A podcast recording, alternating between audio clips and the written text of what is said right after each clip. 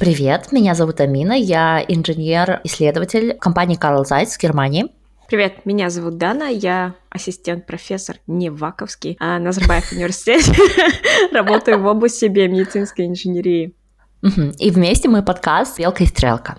Ей. В общем, Амина, давай. Ты мне писала, ты мне заинтриговала, у тебя есть какие-то две прикольные штуки с работы, что у тебя там произошло. Давай, рассказывай, я уже не могу больше ждать. Эта интрига меня убивает, я целую неделю ждала. Это, короче, история всех историй. Я не могу, на самом деле, очень много рассказывать про нашу работу, потому что она такая вся топ-секрет, бла-бла-бла. Но, мне кажется, я могу рассказать немножко про инфраструктуру. А инфраструктура такая. В общем, мы работаем в городе, не в городе, в деревне Оберкохан. Компанию сюда перевезли американцы сразу после войны. Они после войны взяли 80 ведущих инженеров, которые были в компании Carl Zeiss, компании там 170 лет, и они взяли этих 80 чуваков и вместе с семьями перевезли в Западную Германию, вот такое вот просто зажопие, знаете. Иногда выходишь с э, одного из кампусов, да, и прямо на душе поется типа «Выйду в поле я с конем». Реально прикольно, вот просто in the middle of nowhere. И, и, и, в общем, все настолько in the middle of nowhere, что если бы не шаттл-бас, я вот прям не знаю, как бы я оттуда выбиралась. Хорошо, что у компании это все налажено. Но, в общем, у нас есть два кампуса вот в этом in the middle of nowhere. И один из кампусов, он такой весь прям, ну, супер стильный, супер такой, ну, крутой. И там проходят все интервью. В общем, когда я проходила интервью, я приезжала в него, и я все время такая думала, так прикольно, как классно работать в мужской индустрии, да, все-таки в этой области-то не очень много женщин раньше работало. И такая думаю, блин, так классно. В мужских туалетах постоянно очередь, а в женском только я. Как это приятно. А потом я начала работать, и оказалось, что я работаю в старом кампусе. А старый кампус – это как раз кампус, который после войны заложили. И тогда там вообще женщины не работали. И, судя по всему, тогда вообще не было женских туалетов. Помнишь этот фильм, который вышел про трех американок, которые работали в НАСА? Угу, да, да, да, да, да, hidden figures. Скрытые фигуры, вот. И я себя иногда чувствую, как эти скрытые фигуры, потому что Женских туалетов изначально не запланировали в здании. Там писсуары сейчас стоят.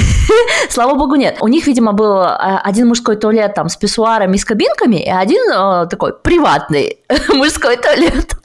Отдельная такая вот комнатка на каждом этаже. В общем, они эту комнатку выделили под женские туалеты. И проблема в том, что на этаже всего один женский туалет, а количество женщин в компании растет прям вот реально на глазах растет, потому что только в нашей группе в прошлом году было нанято 4 человека, и все 4 девушки. Представляешь? Приходится, знаешь, иногда так выходишь, да, туалет закрыт. Ну ладно, пойду на этаж ниже. На, на этаже ниже он тоже закрыт, там кто-то занят внутри.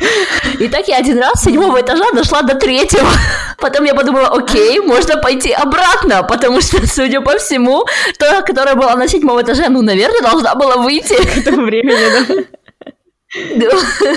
Так что это такая прикольная история про то, что Hidden Figures, вот они, мы до сих пор есть. Ну, кстати говоря, у меня а. точно такая же история была. В Америке у нас было старое-старое здание, она прямо, я не знаю, каких годов, там, наверное, 30 или 40-х годов, когда университет был построен только. И там то же самое, я еще работала внизу, как бы бейсмент, да, где там моя лазерная установка была, и там не было женских туалетов. То есть Что? там были три мужских туалета, три. Ну и тоже по этажу были везде только мужские и только по одному женскому туалету. Потому что раньше, ну как бы не было, просто это очень аграрный инженерный университет, там как бы нет ничего такого.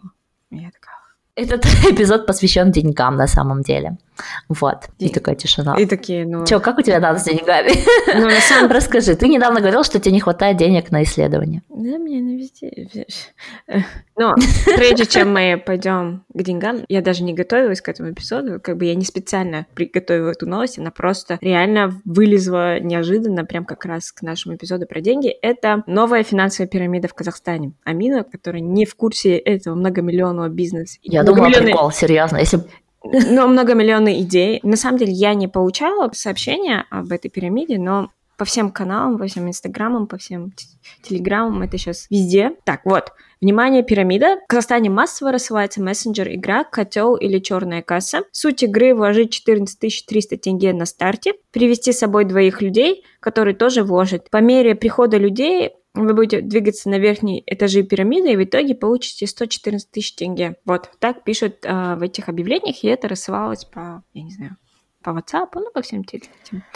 Ну, и, ну да, и везде сейчас пишут даже там, ну, вот эти новостные все, что это, of course, финансовая пирамида, какой была МММ, там, Кэшбери, и там всякие круизные корпоративы, которые, кооперативы, которые сейчас популярны. Но я не знаю, я на самом деле финансовая пирамида, она работает, она работает только на как бы первых же порах, да, когда ты там, приводишь своих друзей, mm-hmm. ты можешь заработать, а, но как только заканчивается, ну, как бы люди понимают, что это пирамида, да, это махинация, и прекращается так поток новых людей, хайп заканчивается, но все, в плюсе остаются только те, кто там на вершине, ну, сами создатели же, да, а те, кто пришел... Ну, это столько очевидно, я не знаю, как просто, когда я увидела это сообщение, я реально думала, это прикол. Нет, и все, кто в начале, что... платят за все, кто был последним. Это, короче, это вообще, но это на самом деле, я как думаю, что почему хайп поднялся, потому что люди, скорее всего, реально начали деньги вкладывать, и пирамиды, а ну... финансовые пирамиды обычно приходят в страну или становятся популярны, когда, ну, прям настает конкретная финансовая жопа в стране, у людей падает как бы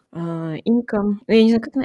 Господи, опять у меня мозг кисель. Я не знаю, как инком на русском сказать. Доход. Доход. А, кстати, я... Эпизод про деньги, она забыла слово доход. Я думаю, с этим все связано. Почему у нее маленький доход? Вот эта история, да, про то, что доход вот такой вот низкий, ну, это просто убивает. И мне кажется, вот мы, как ученые, у нас один из самых низких доходов, в принципе, да, именно в Казахстане. Да. Окей, окей. Да. Как бы не будем говорить за всех ученых, за весь мир, но вот в Казахстане, в России, в принципе, ситуация прям не очень хорошая. То есть большинство людей, которых я знаю, которые ученые вот на СНГшном пространстве, они все-таки работают и живут в Питере или в Москве, и у них там совершенно другие условия. Но пару раз я встречалась э, с ребятами, которые работали, ну вот даже не в маленьких городах, а вот прям, ну, Омск, Томск, это же огроменные города. И людям приходилось, работая учеными в этих городах, заниматься параллельно своим бизнесом. Потому что он говорил, ну, мне нужно же семью содержать, я все-таки ответственен за свой выбор, за своих близких, но я люблю науку, я не могу без нее. И ты такой стоишь и думаешь, ничего себе!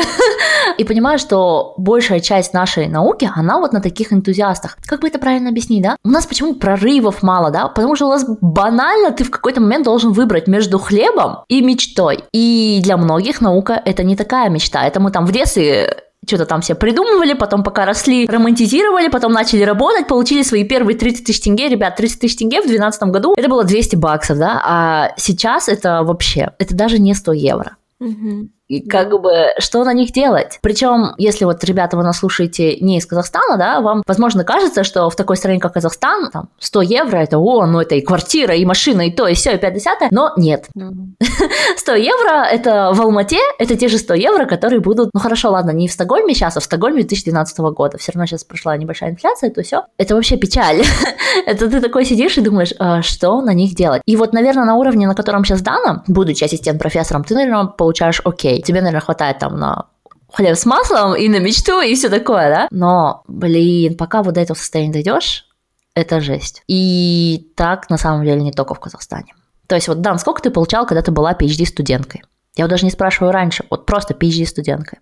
В Америке, напомню, в Америке. Так, ну, я еще была в таком штате Айова, ну, это, окей, okay, это такой средний штат. А, примерно я получала 1500 долларов. Вообще 1700, но там с таксами, ну, с э, налогами получалось 1500 на руки. Это в начале, но после того, как я зачитала там э, экзамены и там прошла прелиминарии какие-то стала кандидатом, как бы, то у меня на 200 долларов увеличилось, то есть я уже на руки получала 1700. И в последнем семестре, из-за того, что я еще преподавала какие-то курсы для, со своим профессором, то мне еще там надбавка была. То есть в конце я уже хорошо получала, я около там 1900 получала, да. А сколько ты платила за жилье примерно? За жилье я копейки платила, я платила буквально 300 долларов. Потому что я, mm-hmm. это квартира, и мы ее делили с подругой на два. Но это была очень убитая квартира, конечно. На еду я тратила где-то 200-300 долларов, да? И все, больше Ну, это нормально. Не. Это...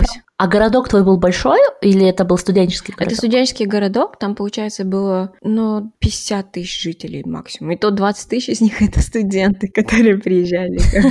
Ну, как бы большой университет 20 тысяч, да? и жителей как бы 50, там, ну, максимум 60 тысяч. То есть, ну, очень маленький городок. Я знаю, что, например, ну, в Нью-Йорке, например, конечно, все дороже, но они как бы пропорционально делают. То есть все равно получаешь столько же примерно, как и в Айове, как бы Просто пропорционально к там, соотношению жилья. Например. Ну, не знаю. Мой знакомый после стокгольмского PhD переехал в Нью-Йорк на постдок на какие-то супер шикарные условия. Угу. Условия эти заключались в том, что ему Нью-Йоркский университет оплатил жилье, потому что жилье в Нью-Йорке ну, его банально зарплаты ученого на начальных стадиях оплатить невозможно. Угу. Вот.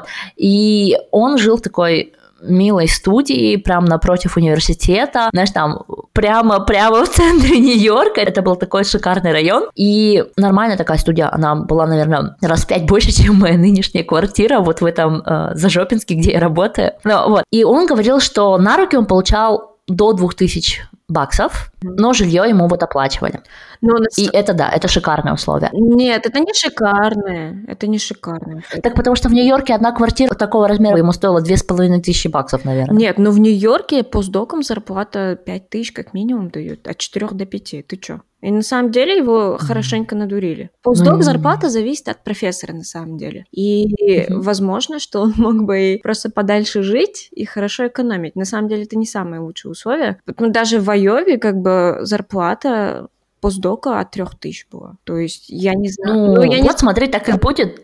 Просто где он живет, там он 2000 бы платил да, за квартиру, но, например, ну, например, и 2000 на руки. в Нью-Йорке, если бы он в Бруклине жил бы, и он бы мог бы дешевле снимать. То есть, на самом деле, лучше всегда получать зарплату всю, а потом уже искать жилье. Потому что жилье всегда можно найти подешевле, чуть подальше, тем более в Нью-Йорке с хорошей инфраструктурой. Я не знаю, мне кажется, это не очень прям хорошо. Вот в Нью-Йорке, может, и можно.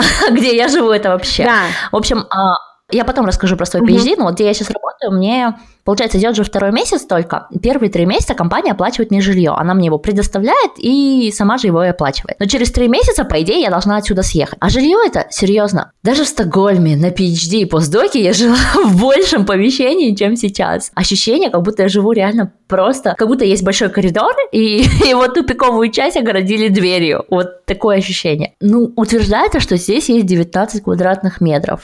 Ну, наверное, большая их часть э, в коридоре, потому что мне места хватает ровно, чтобы положить э, йога-мат посередине, и то иногда делаю какое-нибудь упражнение, я умудряюсь то об стул стукнуться, то об стол, то еще что-нибудь. Вот. Настолько маленькая просто квартирка. И при этом я уже спросила, а могу ли я здесь остаться дольше, потому что просто я не могу найти жилья. Здесь, э, смотри, в компании, в самом Оберкохане живет там 8 тысяч человек.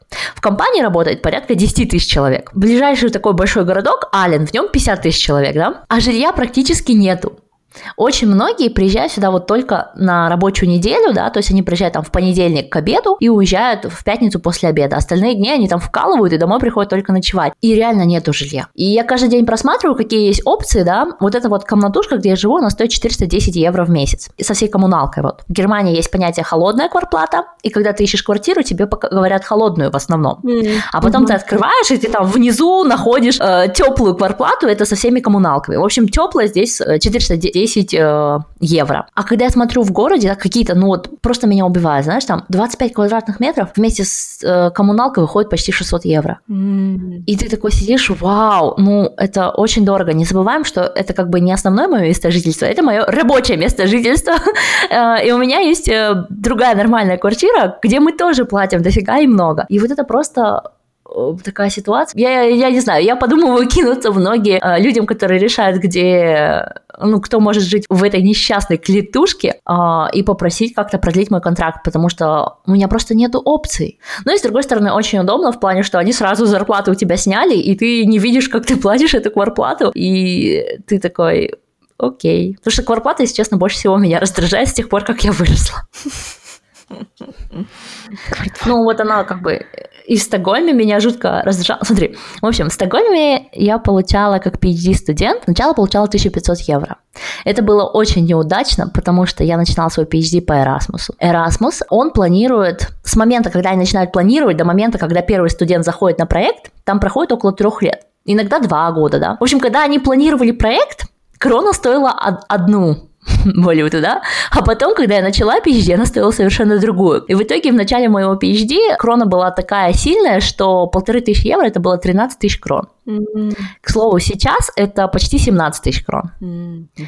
То есть вот такая большая разница. А за квартплату самая максимальная я платила 4 тысячи крон. То есть э, ты представляешь, да, что я почти на целую квартплату попадала за счет э, разницы в обменном курсе. Но это было в начале моего PhD, потому что вот с Erasmus я начинала. Потом с Erasmus я перешла на полный контракт. И вот это то, что я рекомендую делать всем. Прекратите воспринимать PhD как учебу. И тогда к вам будет соответствующее отношение. Когда вы воспринимаете PhD как работу, и когда вы вообще любой свой труд воспринимаете как работу, вы будете за него нормально получать. То есть на начальной ступени, ну да, может вы не будете получать миллионы и тысячи, но вы не будете получать фиг да маленько.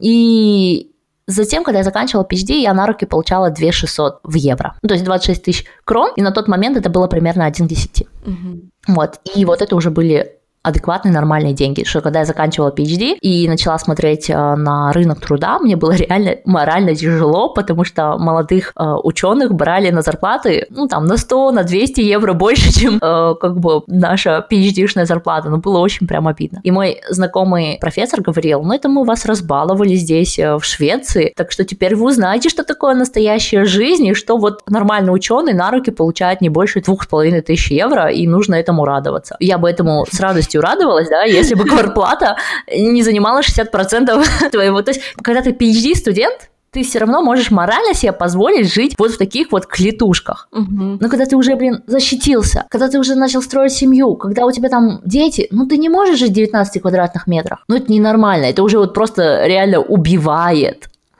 Или я не права? Ну, мне кажется, в Европе ты хотя бы получаешь зарплату, где ты можешь оплатить квартплату. Потому что в Астане или в Алмате там научный сотрудник он может получать ну, максимум 80 тысяч тенге, ты даже не оплачиваешь месячную квартплату. То есть это порядка 200 евро. Да, mm. ты не сможешь, ты даже, ну, максимум ты землянку, можешь снимешь где-то там под Каскеленом.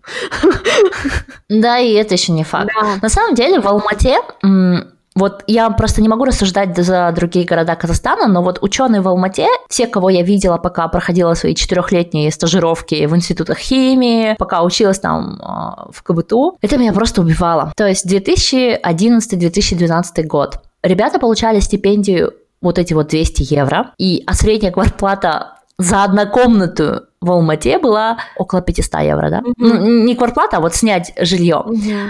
И позволить себе ученые могли только ребята алматинцы, потому что они жили с родителями. Да. Или ребята, чьи родители, живя в другом городе, где, кстати, экономика хуже, чем в Алмате, угу. тянули на себе ребенка, жившего в Алмате. Да. Ну, даже если ты... И это ужасно. Это ужасно. Даже если ты посмотришь, я вот э, все ученые, которые в Казахстане есть, это все из Алматы сами, которые жили же в Алмате. Ну, потому что у них, да, вот была возможность какое-то время жить с родителями и не напрягаться. Но в реальности как бы из, из другого города. И это, это подожди, подожди. Нельзя сказать, что не напрягались люди. люди, ну как бы Но люди подвергались как... социальному давлению. Мы постоянно же подвергаемся, типа, ой, лучше пошел ты работать, чем вот ты вот сидишь на ну, PhD, да, сколько это, можно учиться. Но это же не такой социальный прешер, как будто, если бы ты приехал из Камана, да, например, да, из достаточно такой средней, такой же алматинской средней семьи, и у тебя просто нет возможности платить квартплату. Вот нет.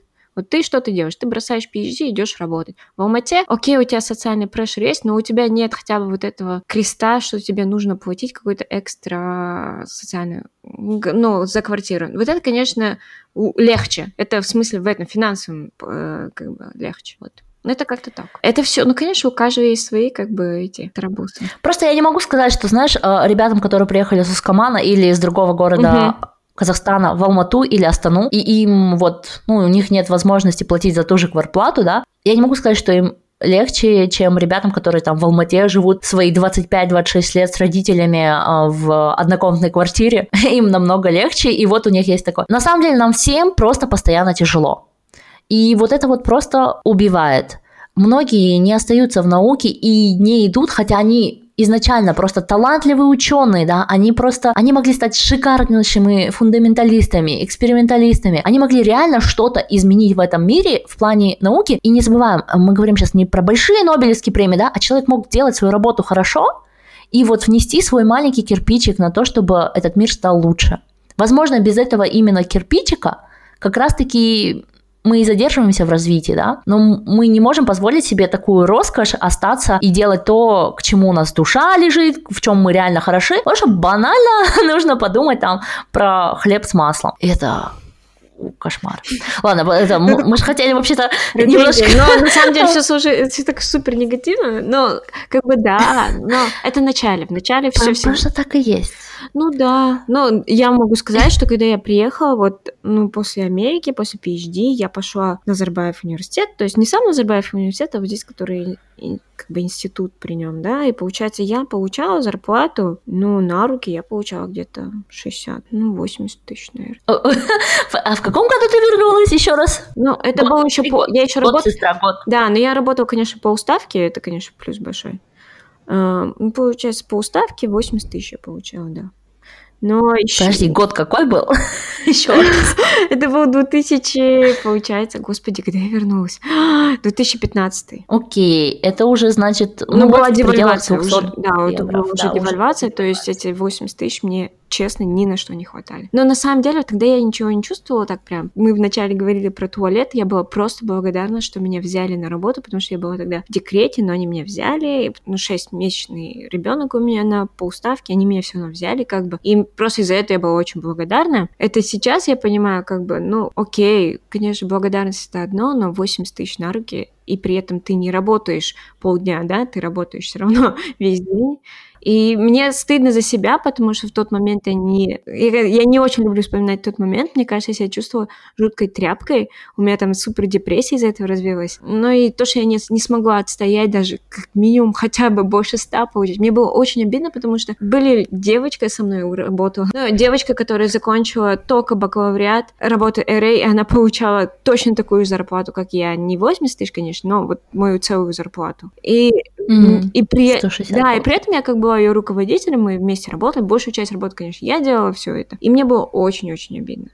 И в этот, и мне я в тот момент я все равно ничего не могла за себя сказать или постоять, потому что мне было, ну, неудобно перед людьми, которые меня наняли за то, что как бы они меня действительно наняли, когда я была в декрете, когда я была беременна. И ну вот это вот да. про женскую поддержку. Да. Просто на самом деле я настолько против всех этих как бы наших женских дотаций, а потом ты сталкиваешься с ситуацией, ты понимаешь, что да-да, мы сделали очень большой шаг в сторону равноправия, но финансово мы, еще далеко не равноправны. Да. То есть как бы рожать миру новых граждан, mm которые будут потом с годами платить налоги, это, пожалуйста, это давайте вперед, дамочки. А как оплачивать и поддерживать нас, так э, сорян-сорян, традиционное общество, ничего такого не знаем, не понимаем. Нам очень удобно об этом не думать. И прям аж... Да. Ну, обидно. На самом деле, Но мы это, же, ну, когда говорим а, про равноправие, мы же вот говорим именно про то, чтобы вот так себя не чувствовать. Вот и так себя не бы... вести. На самом деле, мне обидно, почему я так... Я потом еще начала думать, почему я не вела себя как... Ну, Ладно, это ужасно звучит, но как мужик, обычно мужики как бы все равно будут требовать лучших условий для себя, даже если в любой ситуации, даже если они там беременны, да, они будут требовать себе лучших условий, больше денег, и они правы в этом. И мне обидно, что я, как бы, насколько у меня хорошее воспитание, как бы такое, не было никаких дискриминаций, такой мальчик или девочка со стороны родителей, но все равно, как бы, у меня был какой-то прешер социальный, что нельзя вот так говорить, ты просто сиди благодарно будь. К счастью. К 29 годам, когда переезжая из Швеции в Германию, я приняла стратегически важное решение. Я решила, что я хочу работать ученым, но я не согласна на зарплату, которая до налогов менее 5000 евро. То есть я сейчас такая всем сказала, что, что до налогов моя зарплата больше 5000 евро. Но окей. Э, ребят, не, не завидуйте мне, потому что у меня налоги 48%. мне хватает вот прям чисто жить. И, значит, меня очень много в течение года, пока я искала работу в Германии, в Европе, меня очень много раз пытались кинуть. То есть человек получил PhD. Человек там весь такой умный, разумный, у него есть опыт. Э, Все-таки у меня постдок был еще, да. И я еще молодая. То есть, когда ты до 30 лет заходишь в индустрию, ты, какой бы ты был не очень хороший профессионал, но если ты как бы своим PhD показываешь, что ты хорошо обучаем. А значит, тебя можно быстренько подготовить в нужную для индустрии кондицию и продавать тебя до твоей пенсии. То есть ты как бы классно окупаем, ты их такой хай-тек специалист, все в тебе круто, да? Ты должен стоить много. Ты должен реально стоить больше 5000 евро в Германии на момент начала твоей карьеры, даже если у тебя есть постдок. И немцы это знают, немцы не согласятся на зарплату меньше 5000 евро, а сейчас я думаю даже больше, наверное, меньше там 5,5-6 тысяч, вот. Но я себе поставила, окей, я иностранка, возьму себе пятерку, дадут пятерку, нужно радоваться, нужно брать, но меньше соглашаться нельзя. И я строго следовала этому решению, и меня очень часто пытались кинуть.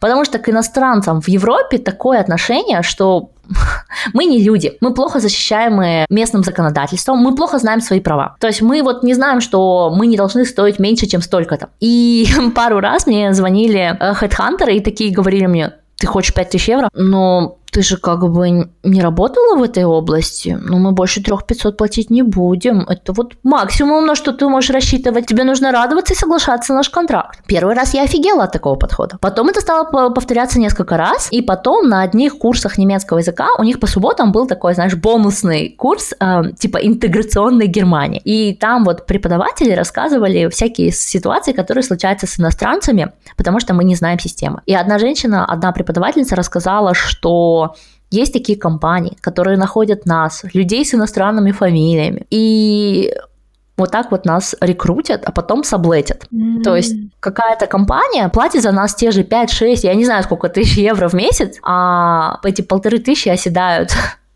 в компании, которая саблетит, mm-hmm. там полторы, две, три. И бывают даже такие случаи, что врачи, врачи это самые дорогие специалисты. Mm-hmm. Да, вот инженеры это очень дорого, но вот врачи, на, их же все время не хватает. Mm-hmm. И там хороший врач, он может получать, э, я не знаю, 7-8 тысяч евро mm-hmm. спокойно. Если он смог пройти все квалификации, это прям ну, норма. Но это уже другой вопрос. Но, окей, у меня есть, на самом деле, вопрос, я недавно думала об этом. Что бы ты посоветовала, когда ты только закончил университет, идти на работу, которая хорошо оплачивается, но не прям та, которой ты прям хочешь, да, работать всю жизнь. Или идти на работу, которая, ну, типа, как стартап-компания, там мало платит, но зато там то, что тебе нравится делать. Куда бы ты пошла и что бы ты посоветовала? Вот так. Ну вот когда я окончила университет, я всегда выбирала в сторону мечты. Mm-hmm. Но, кстати, когда я нашла вот эту работу, уже вот будучи 29-летней барышней, и я писала вот везде, что я такая счастливая, я нашла работу своей мечты, и платить мне будут нормально. Теперь вы примерно знаете, да, сколько? И там и соцпакет нормальный, и все вот и прям прям классно-классно. Мне стали писать ребята и спрашивать совета, типа, вот я не знаю, что мне делать. Вот есть э, позиция там на PhD, она мне очень нравится, но вот я не уверен по деньгам, там довольно плохие условия. А есть позиция, где вот э, по деньгам все хорошо, но совершенно неинтересная тема. Что мне делать? И я просто говорила, я вот не знаю, что конкретно вам делать, но я бы точно не соглашалась. То есть вот есть какие-то минимальные требования, которые вы себе ставите. Для своего развития мне нужно, чтобы я получал столько-то денег и работал вот над такими проблемами, да, чтобы они включали там, я не знаю, науку, IT, я хочу работать в этой области, то есть, ну, какие-то минимальные требования, к своей работе мечты нужно выставить и затем следовать им. Возможно, нужно обговорить, э, можно там спросить, можно поговорить именно с профессорами. И если оба скажут нет, да, что я тебе не буду платить больше денег, а я не дам тебе очень интересный проект, то стоит поискать третий вариант. И это, наверное, э, самый такой. А, мне кажется, ты вообще не помогла человеку, который тебя спросил этот вопрос. А, я помогу. А подожди, подожди, подожди. Подожди, подожди, женщина. Не, подожди. Ну ладно, скажи, но история закончилась, мне потом он еще раз написал. Давай, давай, давай. Человек написал, сказал, спасибо за ваш совет, потому что я получил то, что я хотел. И я вот сейчас забыла, то ли денег ему больше предложили, то ли проект, но вышло ровно так, как человек хотел. То есть э, человек получил именно работу своей мечты. Это, кстати, сейчас вот немножко условно, потому что таких людей было несколько. И, по-моему, их было человек семь где-то, вот кто писал и спрашивал такие вещи, у каждого был там разный кейс, кто-то на работу устраивался, кто-то в стартап, кто-то на PhD. А, и вот из этих людей несколько написали обратно, что они получили то, что хотели после моего совета добиваться своей работы мечты. Угу. И это круто. Ну, вот мне интересно, остальные тоже получили или нет. Но я, наверное, сейчас не найду в своем директе сообщения mm. от них. Rебят, если вы это слышите, расскажите мне, пожалуйста, получили вы свою работу да, или нет. сомнительный success rate один из пяти. Я внесу швамину. Почему один из пяти? Три из семи, это почти 50%. Ну, окей, но и что, и вывод, что ты предлагаешь? Что идти туда, куда за мечтой, а если нет, как бы не получается, что делать? Ну, нужно сесть и сдохнуть, что еще можно поделать? Не-не, просто давайте как бы реально выставим себе требования. Понятно уже вот к 30 годам, да, я в последнее время довольно часто рассуждаю, что к 30 годам ты понимаешь, ты не можешь выбрать всего. То есть, ну, я бы хотела, да, жить там в стране, в которой мне комфортно, в которой все хорошо, чтобы родители были рядом, чтобы была вот такая зарплата, чтобы моя личная жизнь складывалась, то есть, mm-hmm. 50 и так не получается. То есть, выбирая свою карьеру и свою личную жизнь, я автоматически не могу проводить времени с родителями столько, сколько мне хотелось бы. И я автоматически не могу там путешествовать столько, сколько мне хотелось бы, если я работаю, да, 24 на 7. И я там еще чего-то не могу делать. То есть, к 30 годам ты понимаешь, ты не можешь выбрать все составляющие своей жизни. Я вчера даже сидела после очередного семинара по оптике и думала, что жизнь как э, корпускулярно-волновая теория. То есть вот она такая сложная, запутанная, и для того, чтобы решить, тебе нужно вести какие-то approximations, да, какие-то приближения. То есть первое, да, что ты делаешь, ты вводишь там условия геометрической оптики, когда самое простое, например, я хочу карьеру, да, и ты строишь карьеру. Потом ты такой думаешь, окей, я хочу карьеру и личную жизнь. И ты делаешь какие-то там решения, которые позволяют тебе и карьеру развивать, и личную жизнь, но при этом ты не можешь контролировать, в какой области будет твоя карьера, или в какой стране ты будешь жить, да, вот как получилось у меня. Вот у меня не самые лучшие отношения с Германией, но для того, чтобы общее направление моей жизни развивалось так, как я хочу, мне пришлось принять эту страну, и я здесь обживаюсь как могу, да. Когда-нибудь я, наверное, смогу ввести третью контролируемую такую единицу в своей жизни и выбрать страну своей мечты, да. Но до этого пока еще далеко. И вот когда вы выбираете карьеру, ну, мы же сейчас, скорее всего, говорим про карьеру, да, там, типа, работа мечты или работа за деньги, то вы все равно определяете, что, я, окей, я согласен, я очень хочу работать в работе мечты, но мне нужно платить за кварплату, и мне нужно что-то есть. А еще мне там 30 лет, и я должен чуть-чуть помогать там своей семье, там, родителям или детям, или еще кому-то, да? Но нельзя как Есенин сидеть и ждать, что кто-то придет и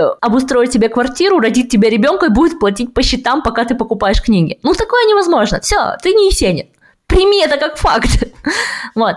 И Выставьте себе такие требования, да. Работа мечты, она никогда не бывает одна и та же. Ну, нельзя сказать, что вот именно этот стартап – это все, во что я верю. Такого не бывает. Но либо у вас очень очень скудная фантазия, и вы не можете себе даже представить чуть-чуть больше, да, ну, нет сейчас такой выбор проектов, такой выбор стипендий, такой выбор всего, все ограничивается только вашей фантазией. Ну чё? Нет, это отлично. Ты нет, это, нет, я прям это... Нет, вы очень вдохновилась, я аж прям задумалась. Нет, да? классно. О, нет, а то обычно надо меня подкалывать. Нет, нет, это прям, это было прям... Это, ну, я думаю, это то, что хотела услышать. Но, в принципе, мне кажется, это прям, ну, круто. Я надеюсь, вы послушали Амину, и вам это зашло, потому что, ну, я прям 100% сто процентов ее поддерживаю.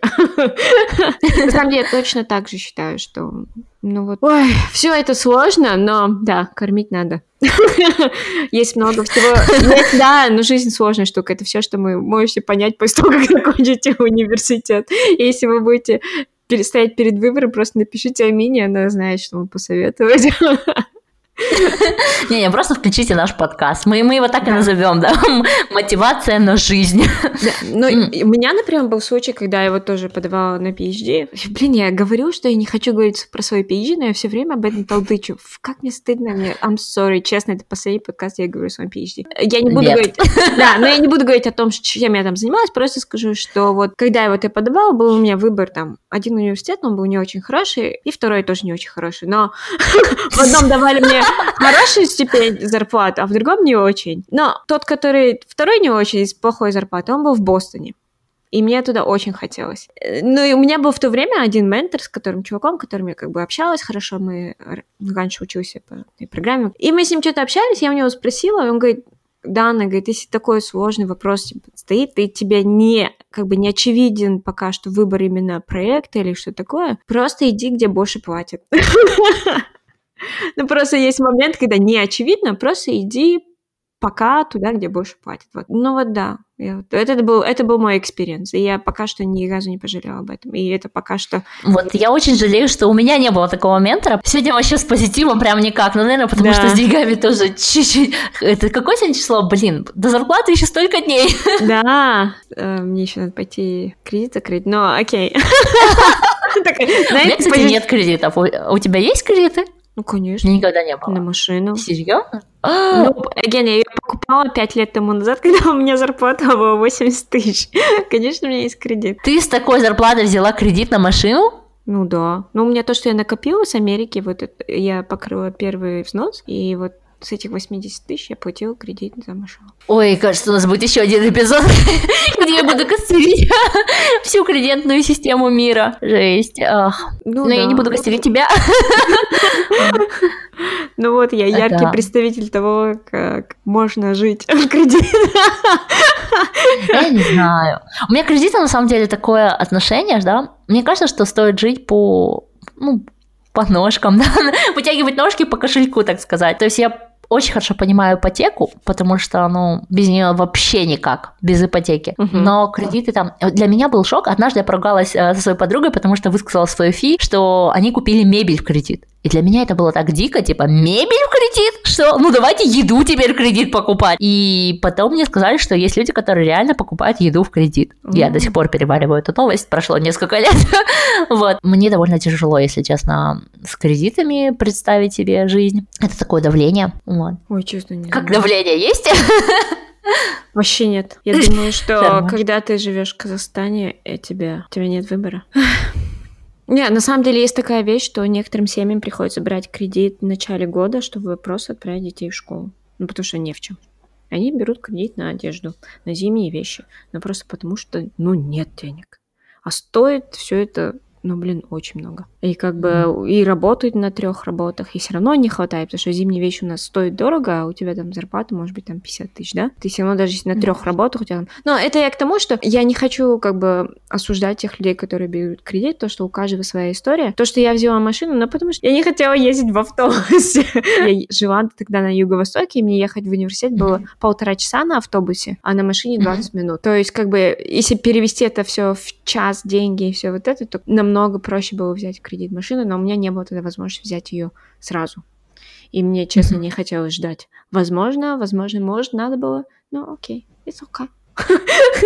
Вот. Но это к тому, что я, например, не понимаю, э, то, что у меня в кредит машина очень самая дешевая на тот момент, да, была. Я не понимаю, например, кредит э, брать на там BMW, да, или кредит на Land Cruiser, или кредит на какую-то супер, ну, luxury машину, вот это, да, для меня это прям как бы, ну, зачем? Если ты действительно прям не можешь это позволить, если тебе прям нужна машина, возьми как бы машину, которую ты сможешь не парясь выплачивать кредит, но не так, чтобы прям... Ну, как ты думаешь, можно сэкономить деньги, не покупая вещи? Я вот думаю. До сто процентов.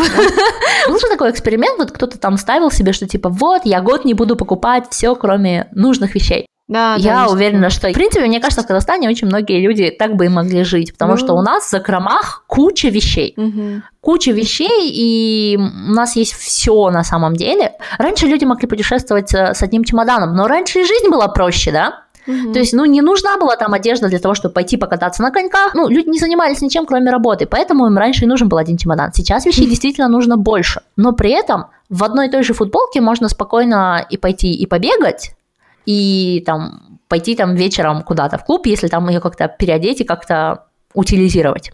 Мгм. Проблема в том, что многие люди покупают вещь, одевают один раз и кладут ее в какой-то в черный ящик, в эту черную дыру гардероба. Такое ощущение, что у некоторых гардеробы просто резиновые. Мне кажется, что если бы люди задались э, такой целью, они бы спокойно могли продержаться.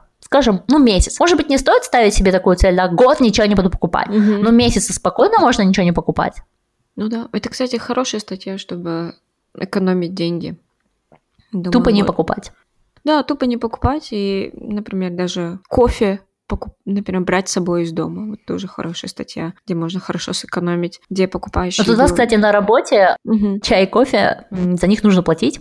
Да, вау. Вот, и, ну да, оно там стоит евроценты, но по-любому, а оно еще не очень вкусное. Ну, любителям чая, например, если кофемашины стоят по всему зданию, да, вот Мгм. в каждой кухне есть кофемашина, то с, с чаем прям реальные проблемы. Если у тебя бы сейчас я Ага. дала тебе миллион долларов, что бы ты с ним делала? Я бы... Бросаю работу, покупаю себе остров и живу там до конца своей жизни.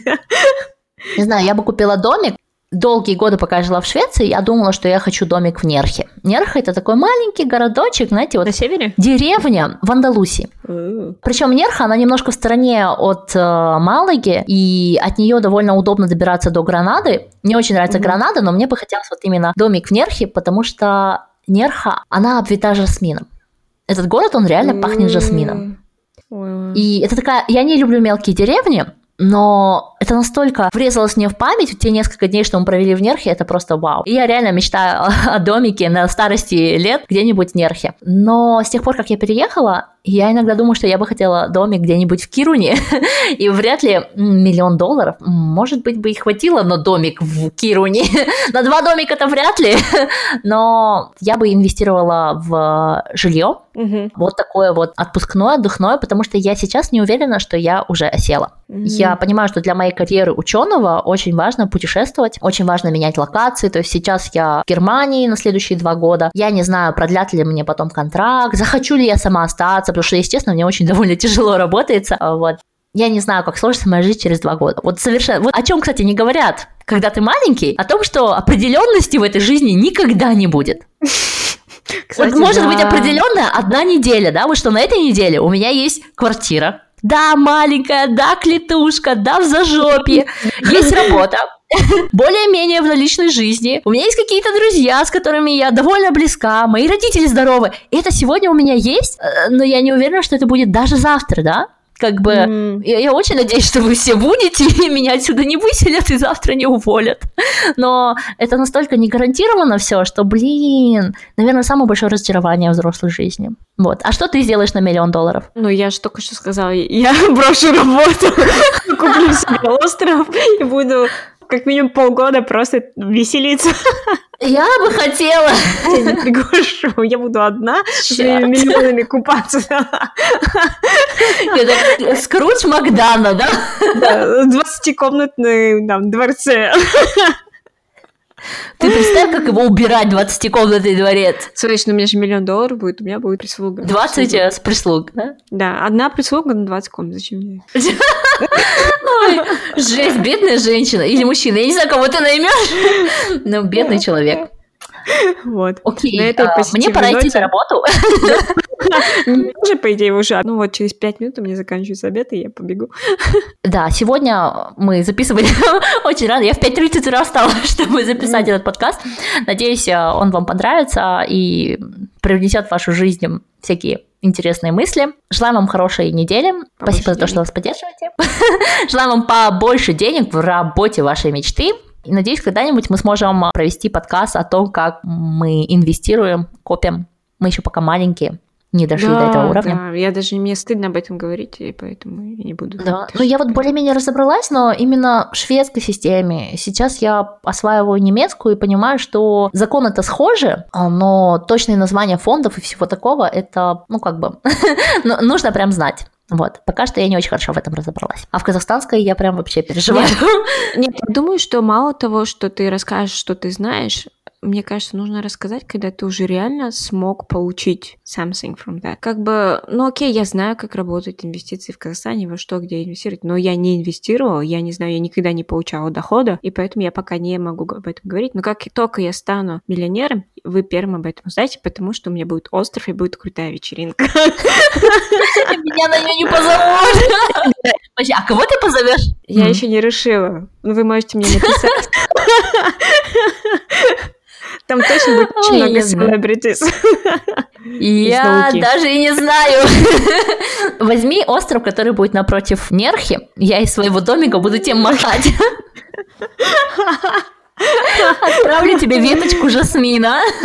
Окей. А я тебе пачку денег. Окей, окей, только, пожалуйста, в евро. Окей, ладно тогда. На этой позитивной ноте все-таки прощаемся. С вами была Дана. Подписывайтесь на мой инстаграм Дана, нижний подчеркнутый шинигами. И Амина, Амико 2011. Также подписывайтесь на наш хэштег Пелка Стрелка Подкаст и советуйте нас везде и всюду. Но мы знаем, что вы и так нас советуете, потому что наша аудитория наконец-то начала расти. Спасибо вам за это. Да, спасибо большое. Пока-пока. Пока-пока.